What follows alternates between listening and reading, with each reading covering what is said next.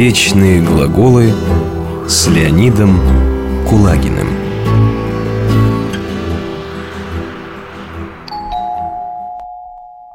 Иди встречай, мать приехала Ура, ура, мама приехала! Да что же ты кричишь, как оглашенный?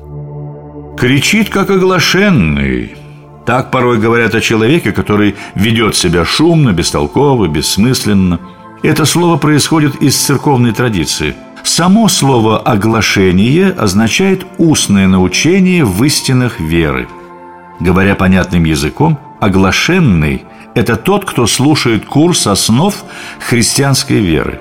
Оглашаемые делились на три основных класса, которые обозначали степень их готовности к принятию крещения.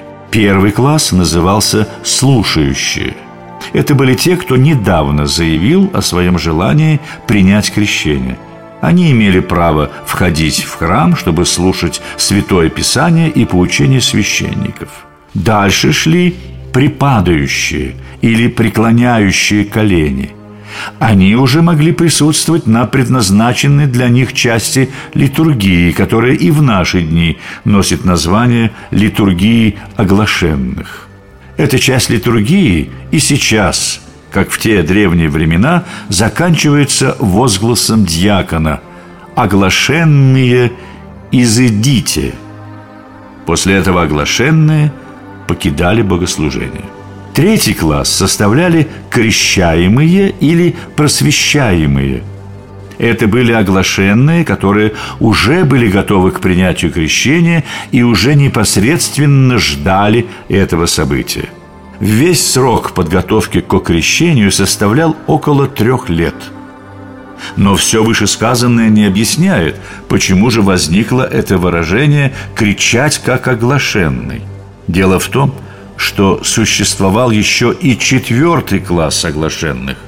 Это были те, кто во время своей подготовки совершил тяжкий грех. Таким оступившимся людям нужно было начинать весь путь подготовки вновь. Сначала они даже не имели права входить в храм и стояли у входа вместе с отлученными христианами – эти люди должны были громко во всеуслышание исповедовать свой грех, каяться и посыпать голову пылью. Вот такое их поведение и породило выражение «кричать, как оглашенный». Вечные глаголы –